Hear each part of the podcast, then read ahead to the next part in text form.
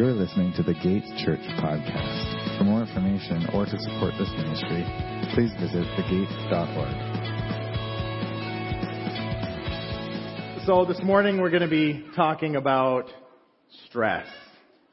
Oh, oh man, really? Yeah. And, uh,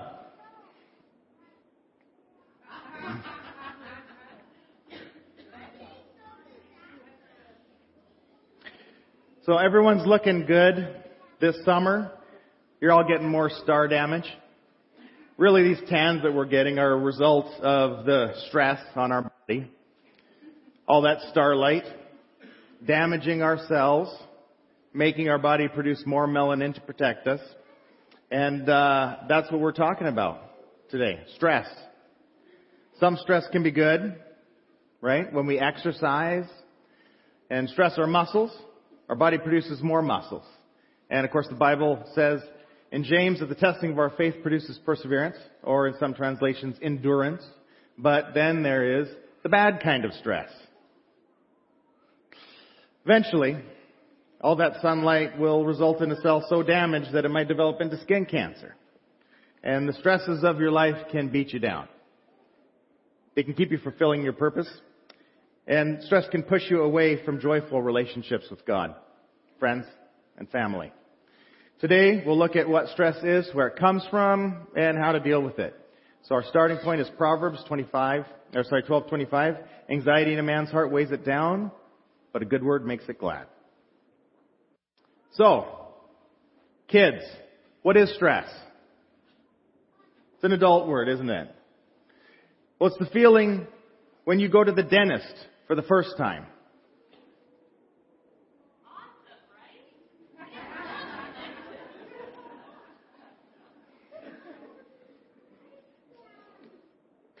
It's the feeling when you don't know what's going to happen. Maybe your microphone is falling off of your ear. Or when you're busy all day and you don't have time to play. Maybe there's too many extracurricular activities. Uh, it's the feeling when you get separated from your parents. Or maybe mom and dad are worried, and that makes you worried. Uh, maybe you saw something scary on the news and you think it might happen to you. Or you're sick, or something happened to someone you care about, so it makes it harder to do normal things. Parents, have you ever had a bad day and just wish you could call in sick? Did you call in sick? Recognize that your kids have bad days too. There are some practical things that parents can do with their kids to reduce stress. You can spend time with your pets.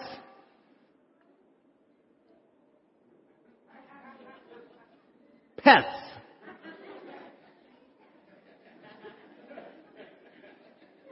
You might have some cat, maybe a cat. Might be a cat.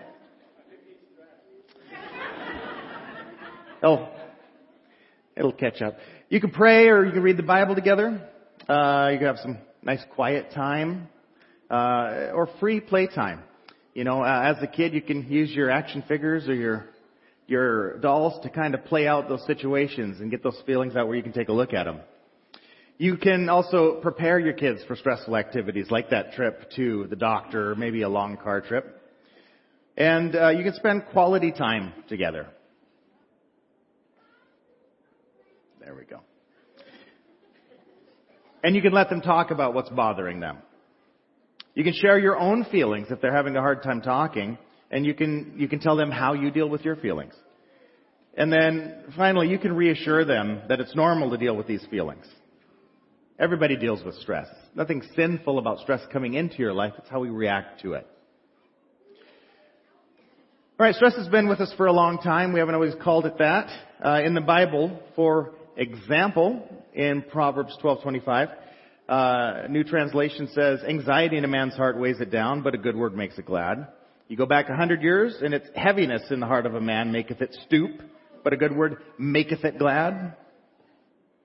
And if you go all the way back to the first English Bible, mourning in the heart of a just man shall make him meek, and he shall be made glad by a good word. It's easy, you just gotta sound it out, right? It's interesting how the definition of the cause of stress changed from mourning to heaviness to anxiety, but the, solu- the solution stayed the same. A good word. In the New Testament, if we move from the Old to the New, through time, we're traveling through time to Matthew 6:34. Be not therefore anxious for tomorrow, for for tomorrow will take care of itself. Each day has enough trouble of its own. So Matthew records Jesus' command concerning stress don't do it. Sermon over, job done. Just kidding, you're not getting off that easy. The commonly used word for stress in the English language has changed several times over the past 500 years. So we've got busy. It just means you had too much stuff to get done in the time that you had. And then it moved on to careful, which means that you took all your cares and you were full of them all. And then worry, which is much more modern, and anxious, which is what you'll find in most Bibles. And then since 1932, stress has been the word that we've commonly used to communicate this turmoil, this mental anguish that we've been going through. Closely related to the word stress is frustration, uh, which went from travail to vexation to striving. So in the Old Testament, New Testament, Middle Ages, modern times, people have struggled with stress throughout the course of human history. There's nothing new under the sun. And, you know, Proverbs says that stress is worse than being malnourished. In 17.1, better a dry crust with peace and quiet than a house full of feasting with strife. And then carried to its, its extreme, stress can cause depression. 1814, the spirit of a man can endure his sickness, but as for a broken spirit, who can bear it? Now, depression can have multiple causes. It's just like cancer. You may, it may take you a while to figure out where it's coming from. But there's no more shame in going to the doctor for mental health than there is for a broken bone. No one would expect you to walk around on a broken leg.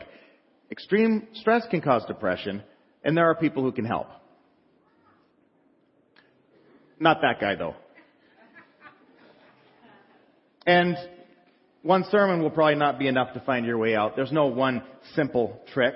Uh, but you can find a good Christian counselor who you can talk to and who will refer you to a good psychiatrist uh, if you need some medication. There is a new Christian counseling center that's opening up in September. Greg, if you can raise your hand. If you want any more information about that, you can talk to Greg and he can give you the details. But who can bear a crushed spirit? It might take some help, right? But there are other people.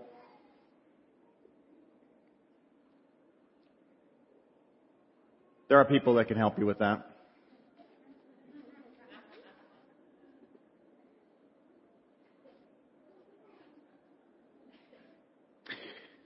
So Dr. Sonia Lupien from the Center for Studies on Human Stress has come up with a entertaining acronym for stress is it driving you nuts?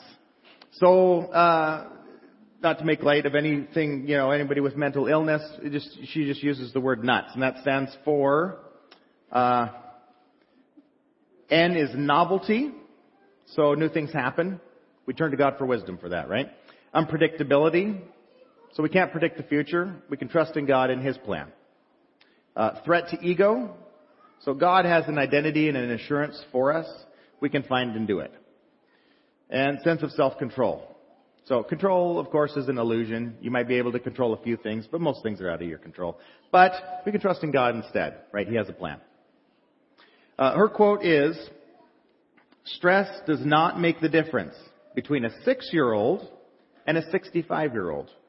Activation of the stress system will lead to the production of stress hormones in both individuals. However, the chronic production of stress hormones will delay brain development in the six-year-old, while it will accelerate brain aging in the 65-year-old.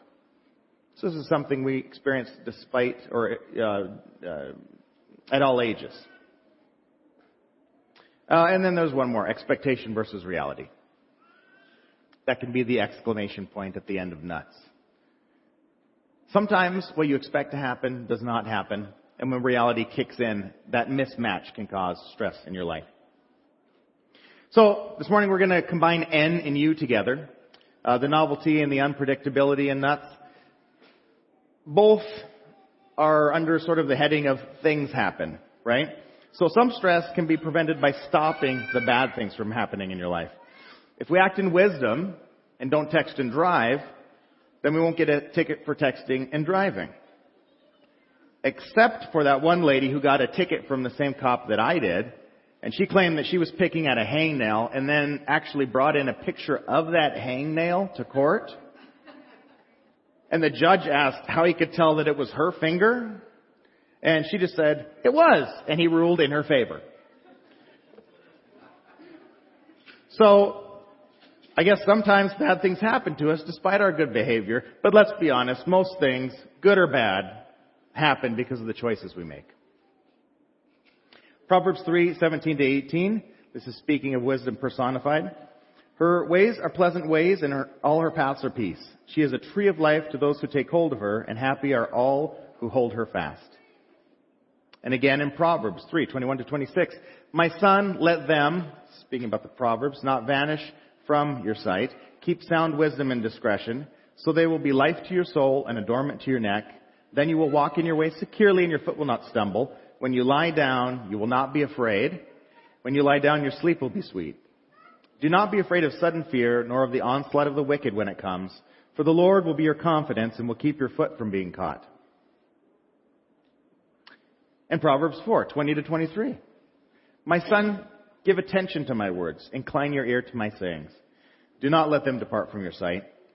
Keep them in the midst of your heart, for they are life to those who find them and health to all their body.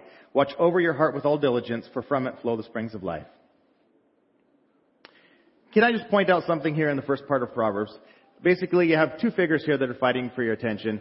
Wisdom personified as a woman, and the other one is the archetype of all types of women you don't want your son to go out with. We've talked about this in this series before, right? But now the same principles apply to both men and women here.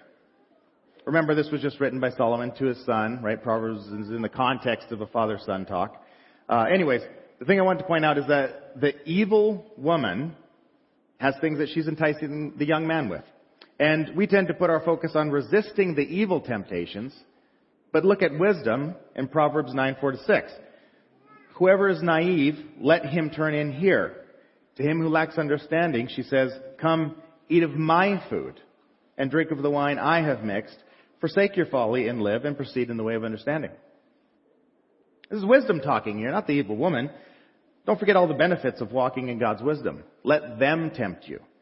Let your bank account fill up because of wise choices. Let your sweet, sleep be sweet because you have used God's wisdom to make the best of your circumstances.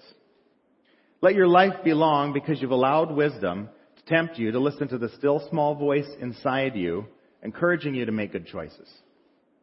Remember, the choice is not between succumbing to temptation and resisting it. Resisting is just the first step. The choice is between being foolish or wisdom. Will you simply resist the donut and suffer in hunger? Or will you fill that void by executing wisdom and make a delicious salad? But,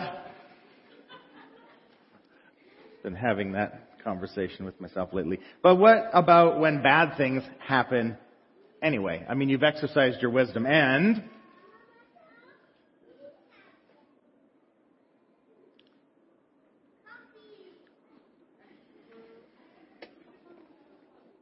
That happened to be this morning, actually, in that first bathroom there. God said that He would be with us in our suffering, that He would send the Holy Spirit to comfort us. Let's take a look at this relationship God offers us. So, a solution if bad things happen.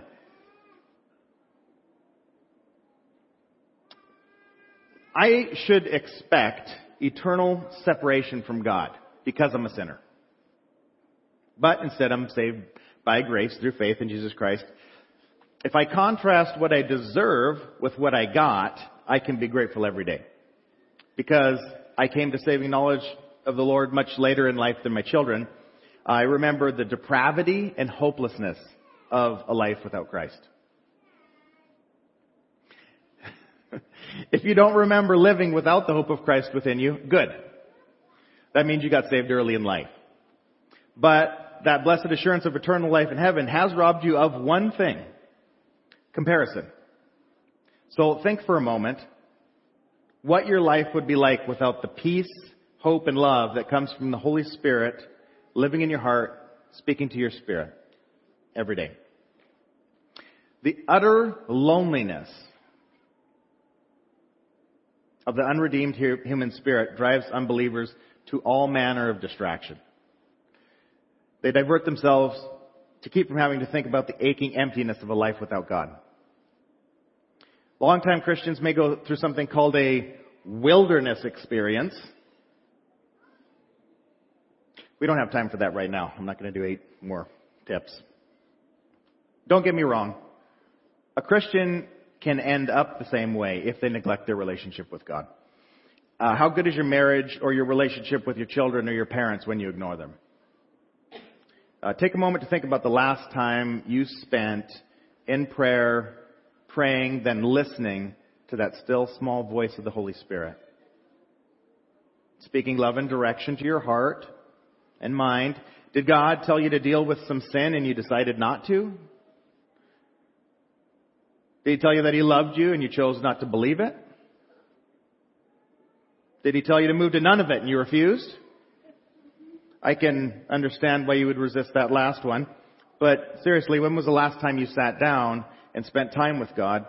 If you're feeling stressed out, why not go to the one who cares for your soul and ask for help and then receive his help? Let's pray. God, give us ears to hear what you're saying, step into our lives and tell us what heavy yokes we have taken up. Give us the light burden of following you and help us to cast off the chains of sin that we have stepped back into. Your word says that if any lack wisdom, to ask of you who gives liberally. So we ask for wisdom, Lord, to deal with the concerns of this life as you want us to. Bring us into the knowledge of the path that you have laid out for us and give us the strength to walk forward and make the tough decisions to follow you. Thank you for your freedom to walk in the light, free from the bondage of the enemy's plan or our own selfish desires. We thank you that although we deserve death and separation from you, you chose to send your son that we might be redeemed and have fellowship with you. Help us to be continually thankful of our salvation and the life lived with you. Amen. You may be thinking, what? The solution to bad things happening is just to be thankful? Yes, yeah, that's what I'm saying. Actually, it is. Uh, of course, you're going to do what you need to do to mitigate the bad things that happen. You got the parking ticket, you go pay it. But you already know that. I don't need to tell you about that. The important thing is how you react to it. A stressful thing happened. Do you let it steal your joy? No, you turn to the one who saved you and respond with thankfulness for what you do have. Now, the T in nut, threat to the ego. Nuts, threat to the ego. Uh, how many have worked at a job? Dog, dog. Dog.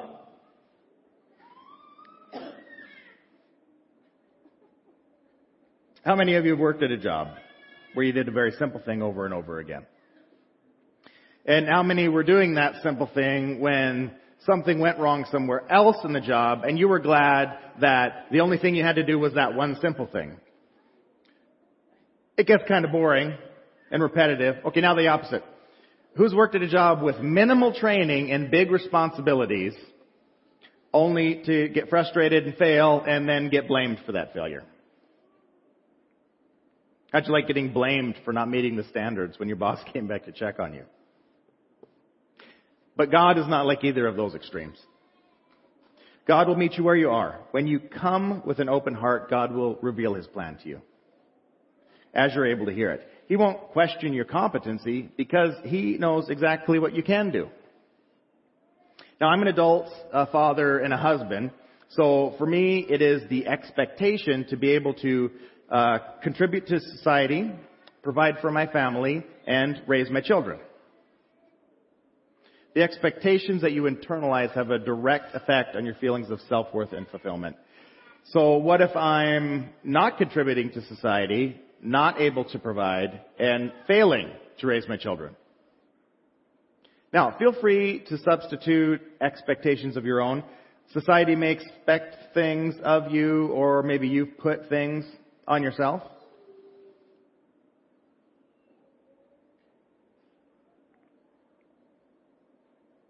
The solution is to see yourself as God sees you.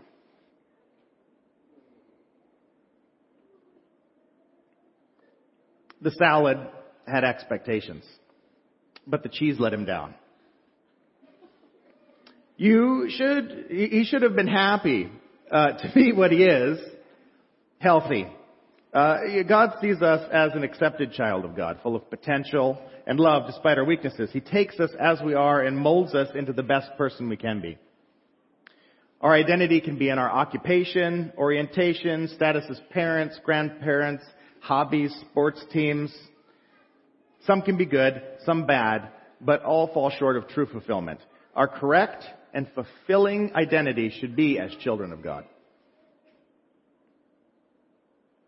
And now to the S in nuts, sense of control.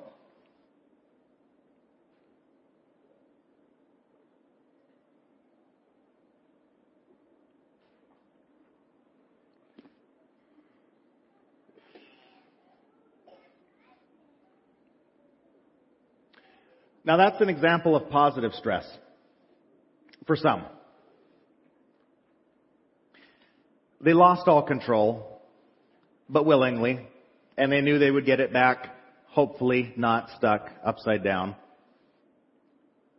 There are many things you can't control, like wind.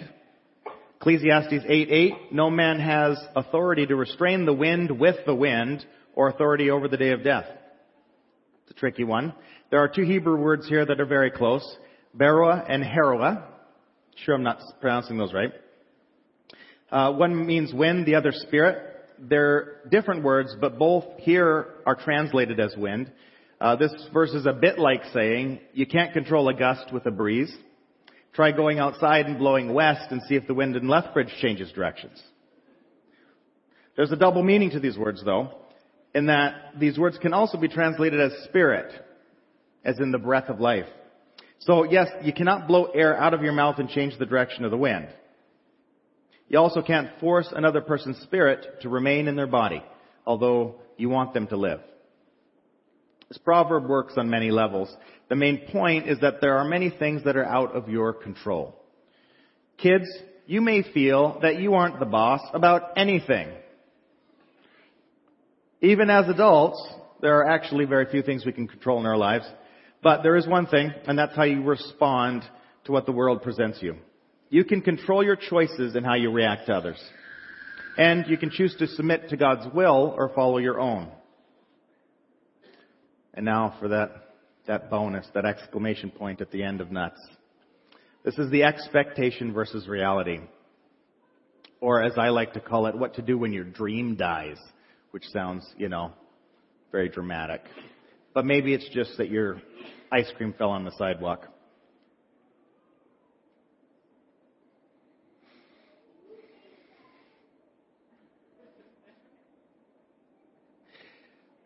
Proverbs 13:12 says, "Hope deferred makes the heart sick." Hope deferred makes the heart sick uh, modern humans are dissatisfied with what they can do compared to what they actually do. So I would call this unrealized opportunity. In past centuries, the vast majority of mankind found themselves limited by their circumstances to one small village or farming community. The most they could hope for was a spouse and kids to attend Mass on Sunday and a simple existence through a life of farming or trades work.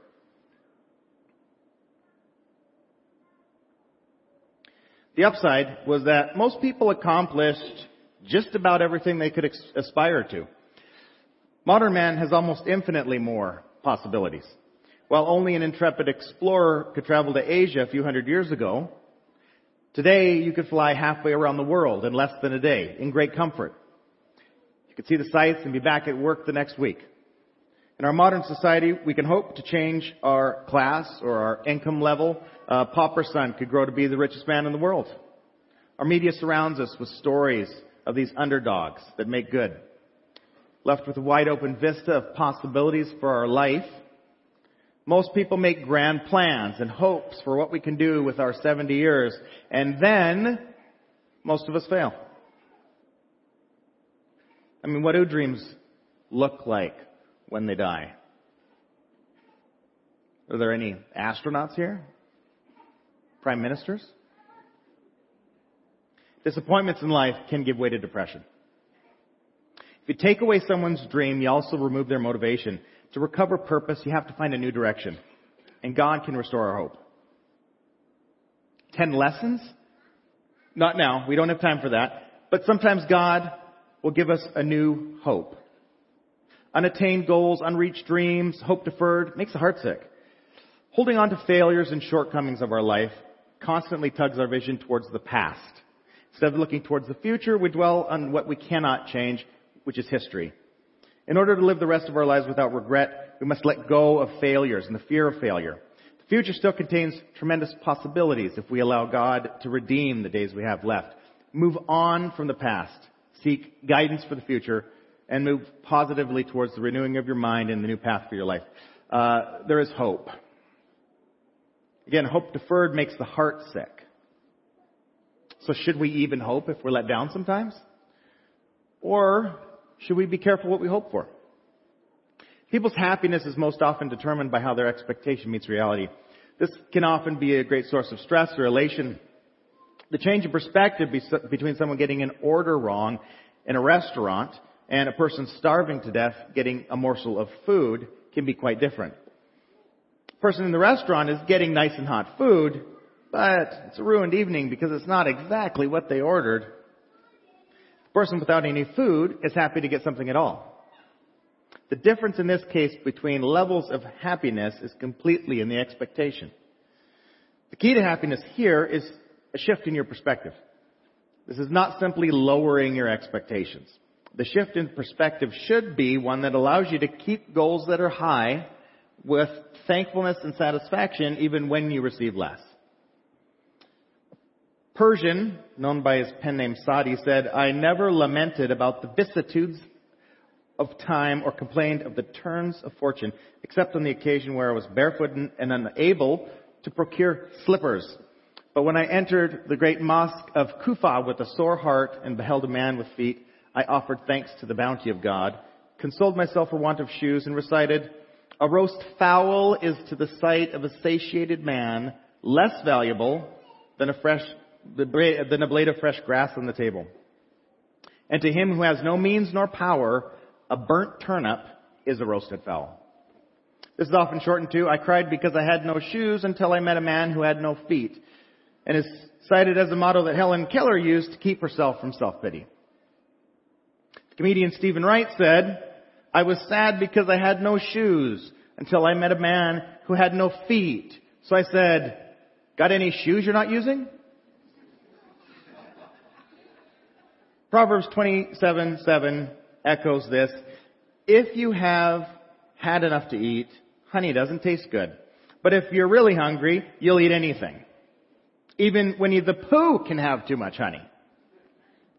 But when you're hungry, you can be happy with just about anything. Proverbs 15, 16 to 17. Better is a little with the fear of the Lord than great treasure and turmoil without it, or with it. Better is a dish of vegetables where love is than a fattened ox served with hatred. A great source of stress comes from when expectation and reality clash, resulting in a disconnect between what we feel we're entitled to and what we get. If my wife is out and I'm watching my five children, like she is right now, thank you, and I expect the night to be nice and calm and peaceful with a nice clean house afterwards, and they're screaming their heads off, then I'll be stressed out. If I change my expectations to having some fun with them and them making it to the end of the night alive, then my level of stress will go down and my satisfaction will go up because expectation meets reality. In this case, expecting your life to be like the sitcom family on TV will lead to disappointment, but also stress and letdown in your expectation. Perhaps we should not be measuring our lives by what we hear in the media as being normal or what we think other families in the church are like. In fact, when I talk to one-on-one for more than a few minutes with anyone in the church, I find that they struggle with the same difficulties in life that I do. Company coming over.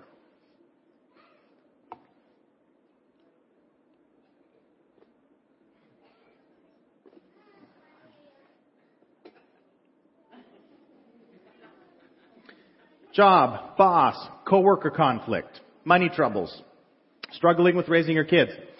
This can also affect your self-esteem. Proverbs 27:7, for as he thinks within himself, so is he. If you set up expectations for yourself that are unrealistic and fail to meet them, this will lend itself to a downward trend in your self-esteem. The next time expectations are not met, you may set higher expectations for yourself. Your goals climb higher and higher to make up for your shortcomings. I didn't pray today, so tomorrow I'm going to twice as long. I didn't read the Bible today, so tomorrow I'm going to read twice as much. Trying to catch up and meet these unrealistic expectations while occasionally or even regularly failing leads to a culture of failure in your personal life and deflated self-esteem. If instead we turn to Christ and see us as He does, laying down our heavy yoke and picking up His light burden, then we will accomplish the mission that He has for us. This brings true fulfillment and raises our self-esteem because we can see ourselves as God sees us. Happy and satisfied with His children who are trying. This leads to success, building on success, greater confidence, and an increase in self-esteem and feelings of self-worth. The two things that are essential to this build-up are an ear to hear what God wants us to do and a willing heart to do God's will. Now here, Proverbs 13:12, uh, the whole verse. Hope deferred makes the heart sick, but a longing fulfilled is a tree of life. Let's pray. God, give us ears to hear you. God, give us a willing heart to do your will. Now, amen. Now, here are some sources of stress in Proverbs along with their solutions. Read Proverbs. We're not going to go over all of these. There's not enough time. We have to take a month. So, as you go through Proverbs, you'll see these come up over and over again. Problem, solution, problem, solution. I'm looking at that worst, first one. Foolish children, wise children. And I'm thinking, how can I accomplish that mission? But, um, you're kind of on your own. You're going to have to read it yourself. Read it to your kids.